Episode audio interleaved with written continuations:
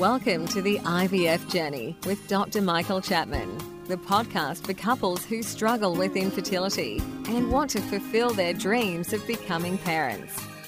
To access previous episodes packed with ideas, solutions, and tips that actually work, head over to Dr. Chapman's IVF podcast on iTunes. You can also ask questions by contacting Dr. Chapman's rooms on 1800 111 483 or by emailing him michael.chapman at ivf.com.au.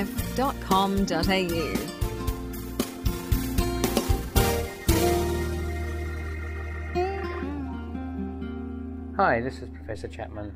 Recently, we've been doing some Facebook Live sessions where I've been answering questions from the listeners and participants. What you're about to hear now is some audio of those segments, and I hope they'll be useful for you. Just a reminder again if you want to find a book and an appointment Prof, it's 1 800 111 483. That's 1 800 111 483. A question from Prerna, and she says, I had a dermoid cyst removed in 2013 under Michael Chapman, and I took contraceptive pills for five years to get regular periods. And I'm thinking of having a baby. Do you think I can get pregnant easily?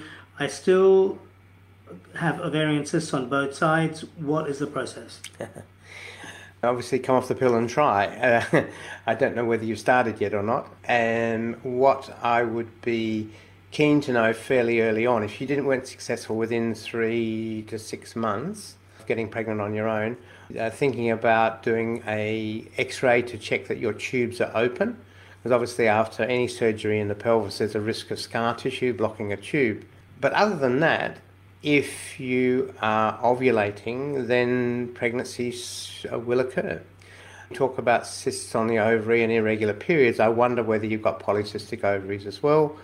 But it sounds like maybe you've got to come back and see me, and we'll do some hormone investigations, ultrasound, and possibly the x ray, and also obviously check that your partner has a good sperm count. And then we can give you a really good idea about your chances of success on your own.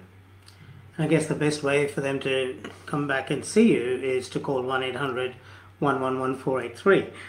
And that's during business hours, I assume. Can yes. they leave messages? No. Oh, you think you can actually? Yeah. But anyway, yeah, he's he's pushing the telephone today. Let's carry on. Okay. Marizella says, uh, "Hi, doctor. I'm due for IVF again. Naturally, I'm. I think it says natural. I'm waiting. No medication. Frozen embryo.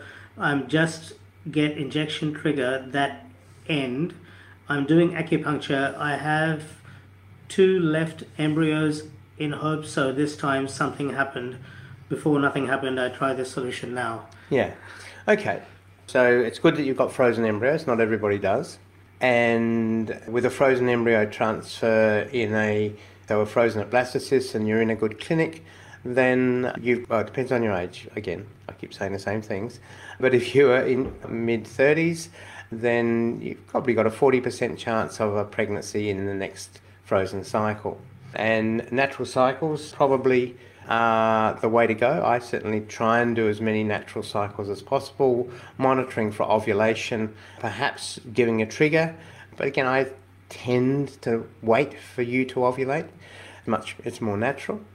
And in the second half of the cycle, I would be giving some form of support for the lining of the womb, either progesterone in the vagina or injections of HCG.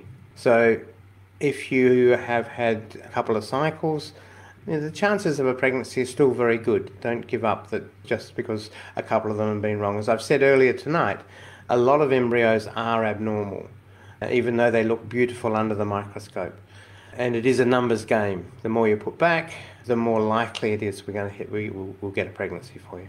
So thank you for your questions, Marizella, Karen, and Prerna.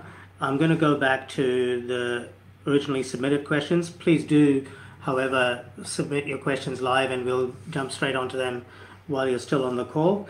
Now, the next previous originally submitted question is and I hear this very often, it's very expensive to do IVF treatment with egg donations in Australia. And we have got a sad face there, and I completely understand. What, what are your thoughts on that, Prof? I'm sure you've addressed this before. yeah. No, it is. We say that it is expensive. When we look around the world, we're actually a lot better off than, than many other countries in the world where the government does not put taxpayers' money into helping couples do IVF. We have, through the Fertility Society of Australia, have fought with government over many, many years to build and maintain the subsidies that are given. Around about 50% of the cycle is covered by the government in the premier units, the ones that offer full service.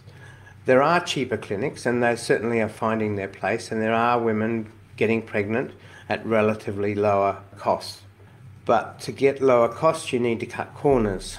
That doesn't mean they cut corners in the quality of the laboratory, but you don't get the weekend service, the seven day a week service you get in a premier unit. You don't uh, necessarily get the same doctor looking after you right through your treatment. So there are differences between the expensive and the less expensive care. Sometimes talk compare it as the, the Qantas versus the Jetstar. It gets you there at the end, but there may be delays, maybe cancellations, so there is a benefit in paying a higher price. And don't forget that you can access all the previous episodes by going to our website www.theivfjourney.com and select IVF Journey podcast from the navigation menu. Thank you for listening to the IVF Journey with Dr. Michael Chapman, the podcast which helps couples negotiate their way through the IVF journey, all the way to parenthood. You can also ask questions by contacting Dr. Chapman's rooms on 1800 111 483 or by emailing him michael.chapman at ivf.com.au.